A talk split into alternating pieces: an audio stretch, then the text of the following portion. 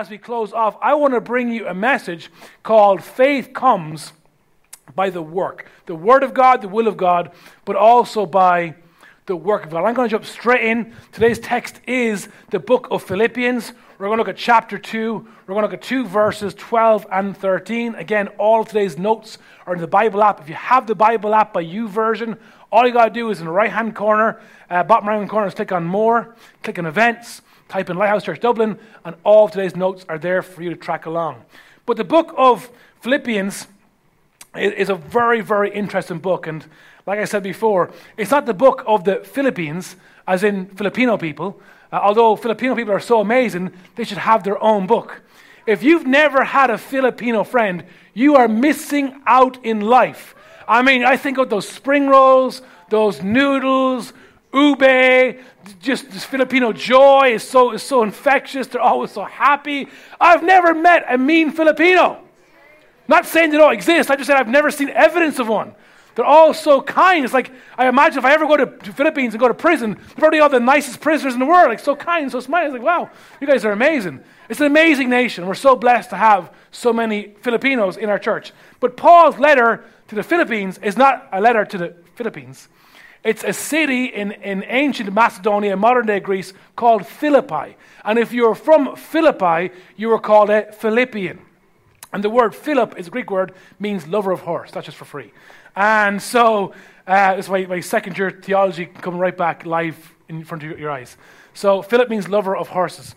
And so, Paul, we're told, is in prison in Rome. He's in prison not because he broke a speeding fine and didn't pay for it. He's in prison because he's a Christian. And it, it, the scholars date this letter around 61 to 63 AD. He's already done his three missionary journeys. And basically, he's about to be killed for his faith. That's how the story ends. Paul's about to lose his head because he won't compromise on the faith that's in his life.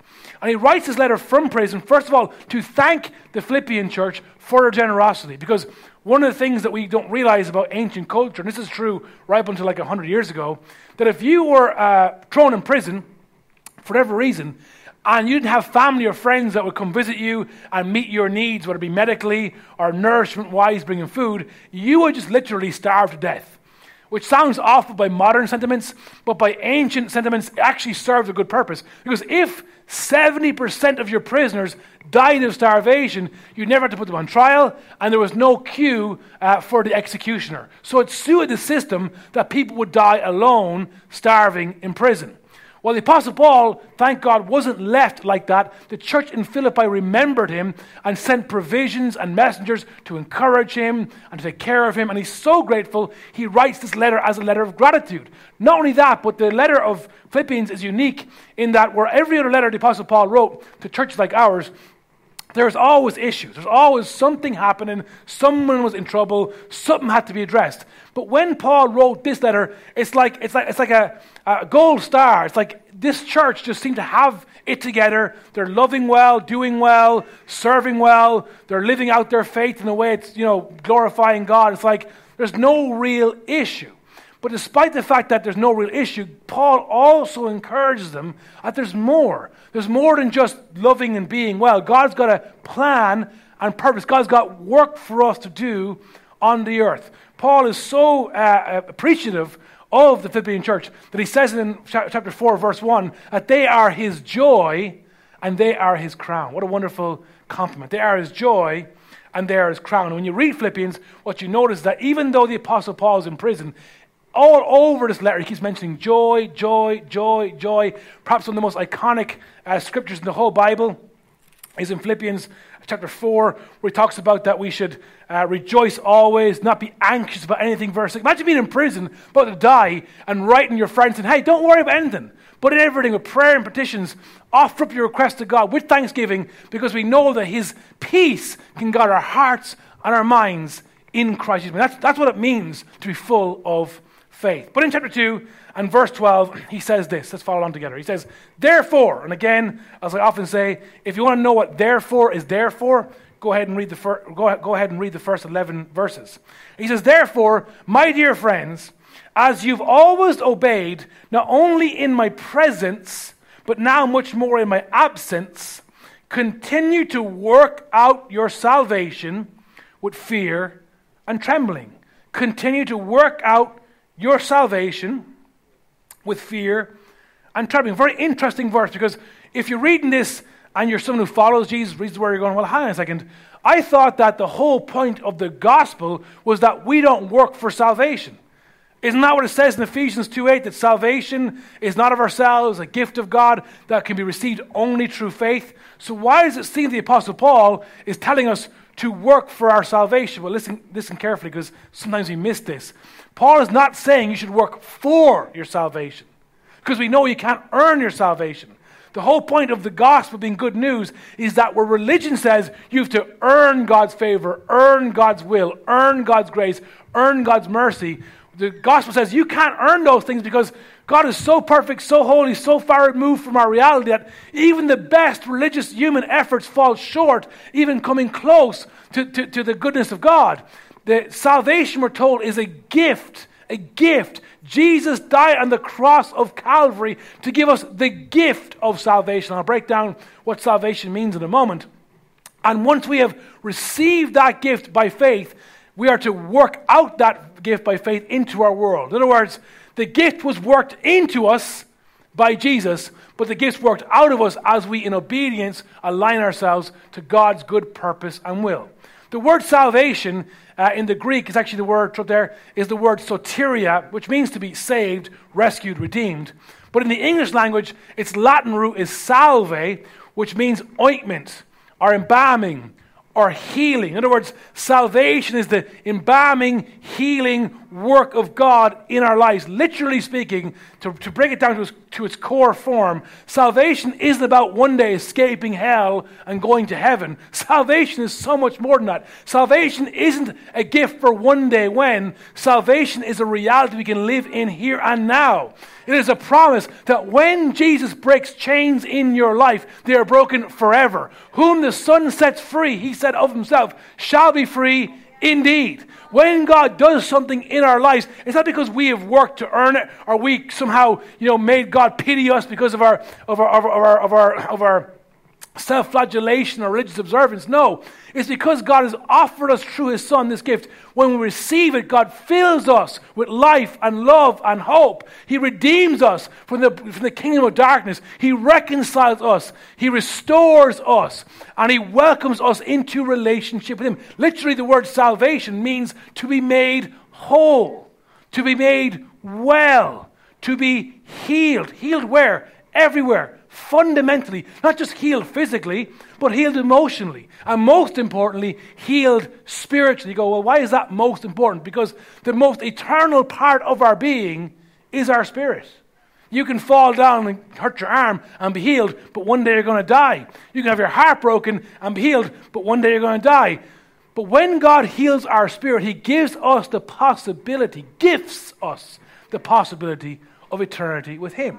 And so Paul is saying, once you've understood how incredible this gift of salvation is, once you've taken hold of what it means to be made whole in a very broken world, from that gift, from that place, begin to live out that salvation. Two key words with fear and trembling. Now, that word fear isn't like a, how would you describe it? Isn't like a, an unhealthy, uh, draconian, uh, religious type of fear. It's actually reverential fear.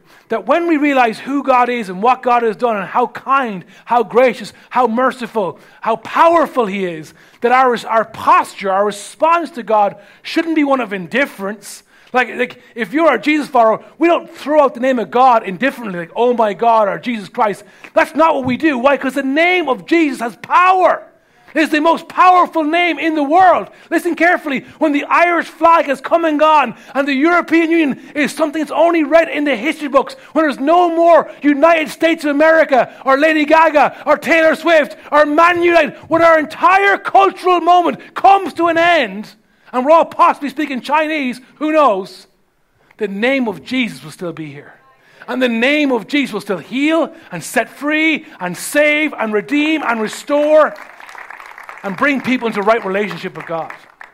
It's not a unhealthy fear, it's a reverential fear. Like, oh my gosh, in light of who God is, this is so amazing that God would do this for me. We work out the salvation. that's been worked into us because of the gift of God. Then he says in verse 13, which is the key verse actually, he says, For it is God who works in you to will and to act in order to fulfill his good purpose. I want to say this over your life. God has a good purpose for your life. It isn't just a utilitarian purpose, like serving a purpose. God has a good purpose over every single one of our lives. And maybe we decide, well, I don't want that purpose. God is so good that He allows us the, the ability to choose not to come into that good purpose. But for those who are hungry, for those who are dissatisfied with the best the world has to offer, for those who long for something deeper, something more meaningful, there is a good purpose available to us. But it is God who works in us to make that purpose a reality. God's will for us is that we would grow into maturity. As we grow into maturity, we can go in maturity to make our world more like the kingdom that one day will become reality as God's kingdom comes to the earth. We call this in our church extraordinary purpose. That we, as ordinary people, broken people, sinful people, selfish people, foolish people, don't make no mistake, I'm not here at the microphone because somehow I'm the standard. I am so not the standard. Me tell you something. My family are here, they'll tell you. Jesus is the standard. But God called me to be brave to stand up in front of people and say, hey, even though Ireland's going a certain direction, 100 million miles an hour, we will not stop talking about and declaring the power of the name of Jesus. There is one name in heaven and under heaven and on the earth which man will be saved. That is the name of Jesus. And so we have a purpose in God as ordinary people, an extraordinary purpose to make an impact in this world. How do we live out this extraordinary purpose? Well, we live out this extraordinary purpose by the word, by the will, but also by doing the work of God. You have a good purpose on your life. To put it simply, this is the main point for today's message. For our faith to work, we need to work our faith. For our faith to work, we need to work our faith. Faith isn't, I'm going to challenge some, some traditional uh, stereotypes of what faith is, some paradigms, but faith is more than just a feeling or sentiment or belief. Faith, as we're going to see, is something much more practical. So, three ways we work our faith. Three practical ways that we can work out our faith, live out our extraordinary purpose in the world. The first one, you're going to love it. It's such a popular one. Everyone, in the first service, when I put on the screen, everyone started applauding. There was tears. People were fainting. It's so powerful. You ready for it? Faith works in obedience. We love obedience. Oh my gosh, I mean, all of us, our wedding day, it's like, I will obey you, wife. Any of your commands, it's my joy and pleasure to obey you. Come on, under our kids, under our, our, isn't our kids' favorite pastime? Oh, mommy and daddy, how can I obey you? Don't you walk into work on a Monday morning and go, boss, I'm here for your obedience and good pleasure. Doesn't our world just love obedience? No, we don't love obedience. We hate obedience. We hate having to obey anybody, even ourselves. When you say, hey, I want to stop eating crap and get fit, you hate the fact you have to obey yourself.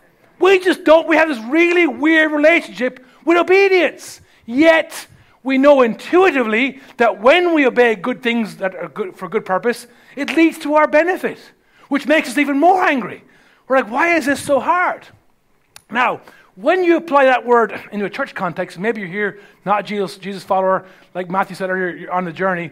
Um, this is exactly your worst nightmare. Like, oh yeah, the whole purpose of the Word of God and the whole purpose of church is to make us like slaves, make us religious automatons, religious robots, just go around and do all the right things. No, no, no. It's true that, that the church, and, and, and can be true of any faith, that obedience can be, can be leveraged against people to control them and manipulate them. But that isn't actually obedience. That's more like slavery. That's more like subjugation. That's dehumanizing people and taking away from their dignity. Why? Because when you break down what the word obedience actually means in the English dictionary, obedience essentially means an accordance. Obedience essentially means agreement. Obedience essentially means that I am willingly going to come in line with whatever it is you're directing. It's not, it's not coercing, or, that's subjugation. But when I say I'm going to willingly come in under your will, your purpose, direction, it, it is an agreement. In essence, what I'm saying is it's choosing to agree with God. It's choosing to say, I have my way, and you have your way, but your way is better than my way. I have my plan, you have your plan, but your plan is better than my plan. I have my thoughts, you have your thoughts, but your thoughts are better than my thoughts. Now, again, why would we ever choose to agree with God? And the answer is because we've come to realize God's ways are the best ways. We can try and make our way a way. That's very hard, very costly, and if you go down that journey, you've probably come full circle and realize, actually, you know what? God's way is better. And again, we can understand this in the context of parenting. Sometimes, as parents, we're trying to do our best for our children, right? And sometimes, as a parent, you think back to how much of a narky little gremlin you were to your parents, you go, oh my gosh, now I see. They were just trying to do their best for my best. Recently, I uh, uh, wanted to have a conversation with my son, and he's, he's, it was about a year ago, so he's probably like 15. And you know how it is, you're talking to 15 year old boys. It's like, well, son, hello, father. How was your day? I'm so interested to talk to you and express all my thoughts and sentiments and feelings. And would you like me to, di- would you like me to load the dishwasher? What can I do next for you? Right? Is that how, is that how, you're, is that how all of our teenagers know? Of course not. It's like, well, son, how was your day? What's your plans for tomorrow? It's like, man, it's strangely familiar. Somehow I feel like I'm talking to my son, like my wife talks to me. Maybe I should learn something here. Probably too close to the bone. I said, What are you doing tomorrow? And he goes, Oh, school. And what are you going to do then? I'm going to go see some friends. And I said, I need you to cancel your plans. Why? What are you doing? Why are you taking away my freedom? I'm and I'm going, because we're going to fly to Sicily. Sicily? Why didn't you lead with that? I'm like, well, there you go. There's the truth. It's like at first you thought that my will and purpose for you was to take from you and to steal from you and attack you, but actually, I want something better for you. God offers us in the gospel something better. And essentially, obedience isn't some, some old fashioned religious you know, subjugation. It's actually, man, now that I realize God's, God's heart, his disposition uh, towards me, it's like when you experience the love of God, the natural next step or manifestation of that love isn't just singing or giving or coming to church. It's something far more profound. It's obedience. In fact, Jesus, the Lord Jesus, just before he was betrayed in the Garden of Gethsemane, just before he went on the cross and was murdered, crucified for the sins of the world, just before all happened, he had this very intimate time with his disciples. And in John's Gospel, chapter 14, verse 15, he said this. He said, If you love me, obey me. Like, there it is. What does it mean to be a Jesus follower? If you love Jesus, obey him. Not because you're, you're afraid or because you know you have to. There's no kind of religious duty. It's because as I've experienced the salvation that God has worked into me, and as I work that salvation out of me into the world, because of experience, and I'm experiencing His love every single day, the natural response for His love is that I love Him in obedience. We need to align our lives to God's love. We, we, we, God gives us the opportunity to come under His ways because His ways are the best ways. How do we align our lives to God's love? Well, our time, our talent, and our treasure. All of us have time. And well done. If you're here today, well done. You invested the time of your busy week to be here today. God will bless you for being here. But tomorrow and Tuesday and Wednesday and Thursday and Friday, are you taking time to be in the Word as we learned in week one? Are you taking time to be committed to a connect group and growing your faith in Christian community? Are you taking time to look for practical ways to live out your faith in service? Time. Tra- talent. Again, most of us would say, I have no talent. There's probably at least one narcissist in here who knows they're very talented, but the rest of us say, I'm not very talented. But even the most untalented person in this room still has something they can use for God's glory. And God doesn't expect us to be something we're not. He isn't playing the comparison game we're playing. All He's asking us to do is look what I've given you, and will you use it for my glory? God gives us abilities and, and He gives us giftings and gives us talents for our pleasure, for our benefit, but also for His glory. And God is not looking for you to be something you're not. God's asking, calling, inviting you to step up and work out your faith through working your faith out, through taking your talent and applying for the glory of God. And of course, nothing challenges quite like the treasure. We love our treasure. And you go, What treasure? I have no treasure. Oh, you have treasure. Stuff. You have stuff. Whether it be a phone, an iPad, a special watch, clothes you're wearing, the money in your account, whatever it is, treasure. And there's nothing wrong with having treasure. Treasure serves a purpose. There's nothing wrong with having treasure, but when treasure has you, you're in trouble. And God, here's the thing we're holding on to our little pot of gold as if, like, oh my gosh, get away. Nobody come near.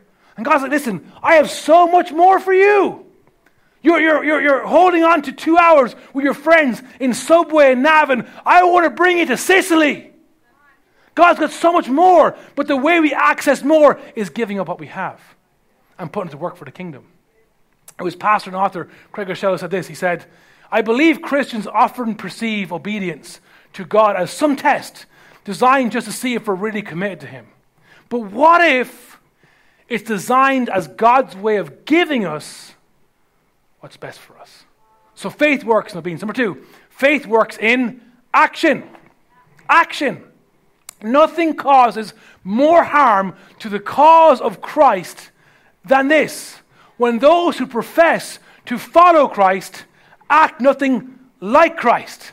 And again, I'm not saying that we should all be perfect. Jesus is perfect. It's in our failing, in our falling, it's in our imperfection. Our desire to love God and obey God is evident, and people see the power of God at work in us as ordinary people called to extraordinary purpose in Christ. But when people outright, blatantly, completely ignore the duality of, of, of I say I'm a Christian, but I literally am the meanest person in the workplace. I say I'm a Christian, but I'm the most stingy person in my family. I say I'm a Christian, but I'm the most judgmental, self righteous, narcissistic little Jesus follower the world's ever seen. I can quote this book back to front, but don't look at my life for any evidence of it. And we see it all over the world where people who say they follow Jesus speak, act, and look nothing like Jesus. And if you're one of those people, listen carefully. Jesus, Jesus had people like you around him too. And they weren't the 12 disciples, as you think they are. They were Pharisees. They knew the word. Oh, they loved the word. Loved to beat people over the head with it.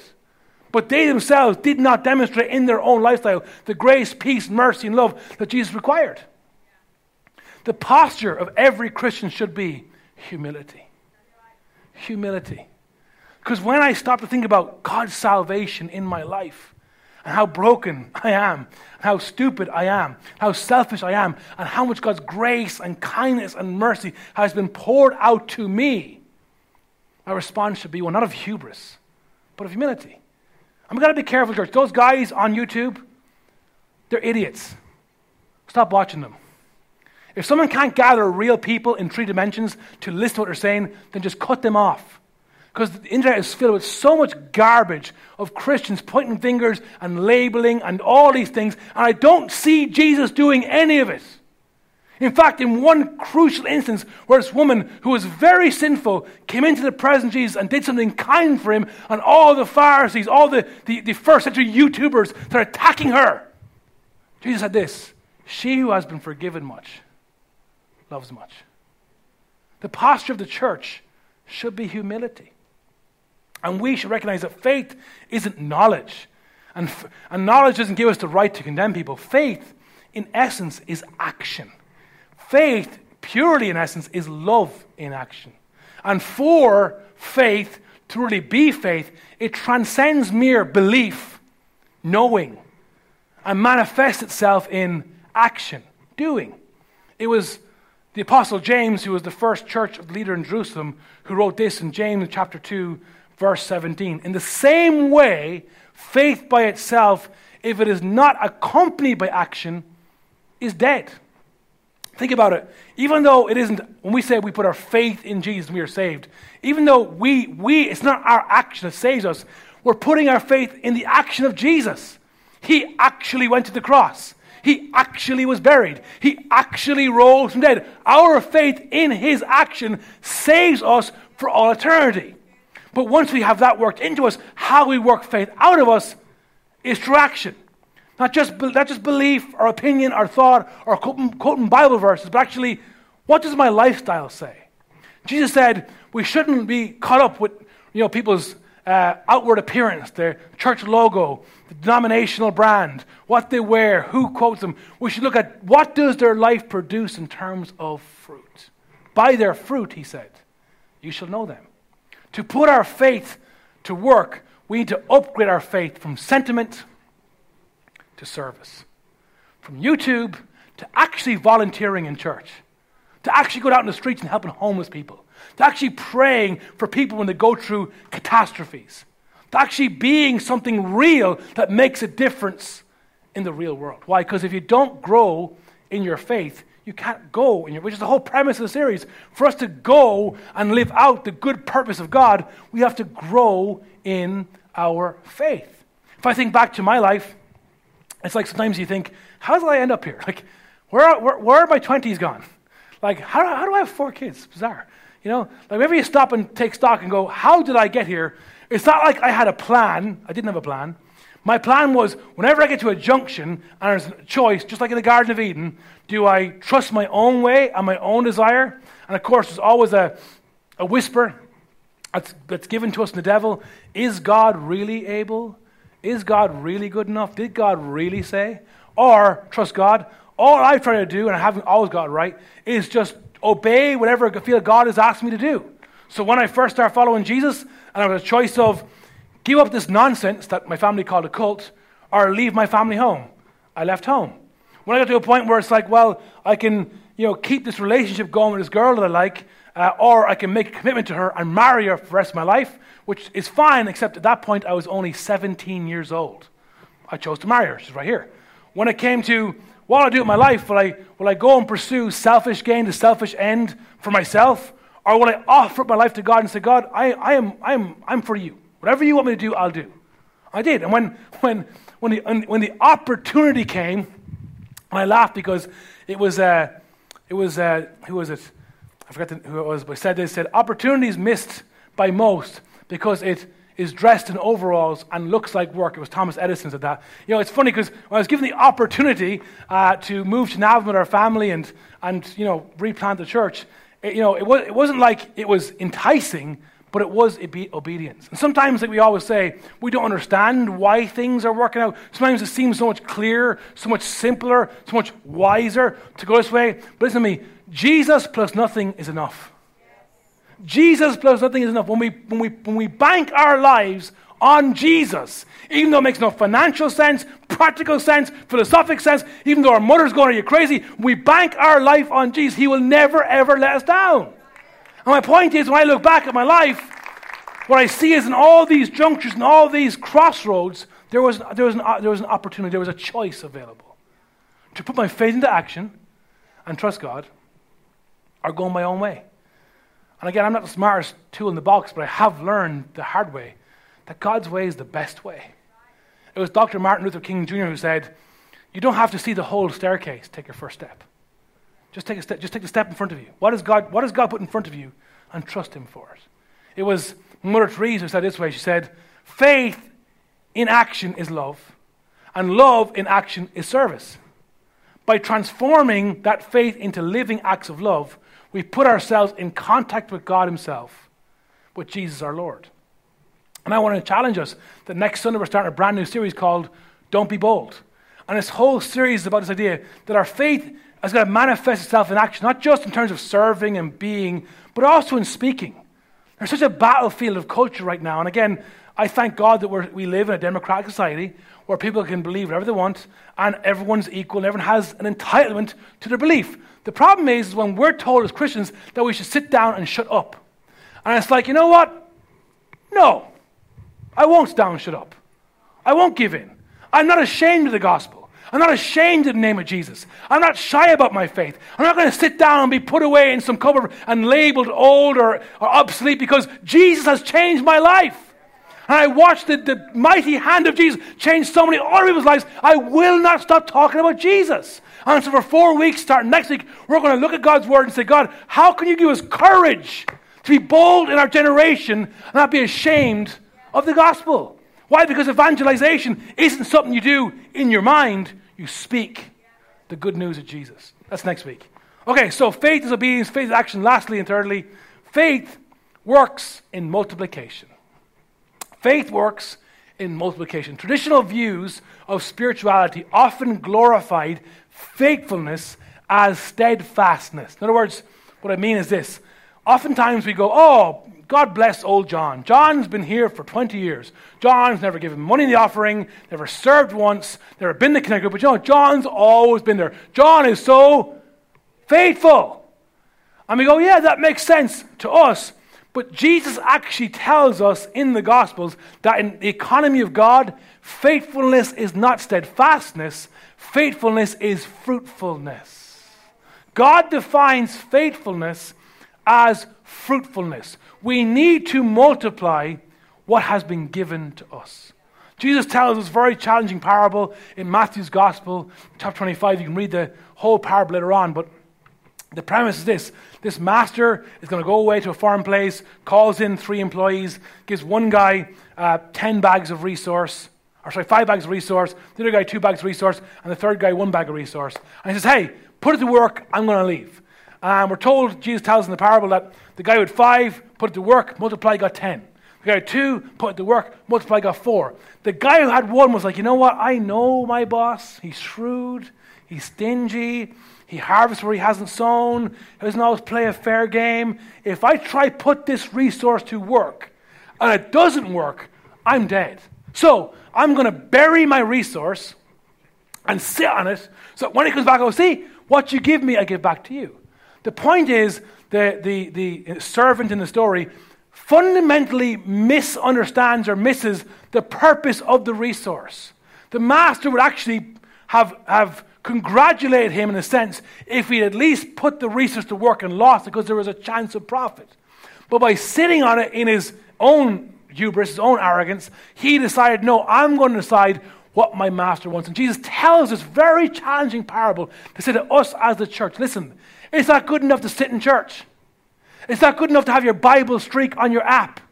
It's not good enough to attend all 10 weeks of the Connect group. Your faith is more than those things. Those things serve us, those things are tools, they're vehicles, but God has called us to multiply what He has given us.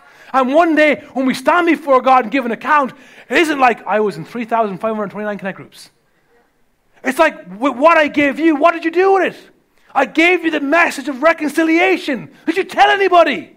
I gave you spiritual gifts. Did you prophesy or pray? Were you generous? I put you in that street to be a light to those people.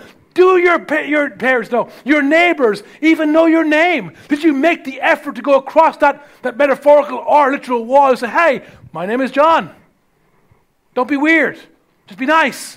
Allow God to do the work. Like, like God has given us so many things, but we're so caught up with ourselves, our own world, and our own business that we miss the purpose of God for our lives. Jesus says, to the two who, who took what was given to them and put it to work, the, the, the, uh, the affirmation was, well done, good and, because they were fruitful. One day we will stand before God, those in the room who are Jesus followers, and God will say, Man, I worked in you to will according to my good purpose, your extraordinary purpose. What did you do with that extraordinary purpose? Your life now will be your legacy later.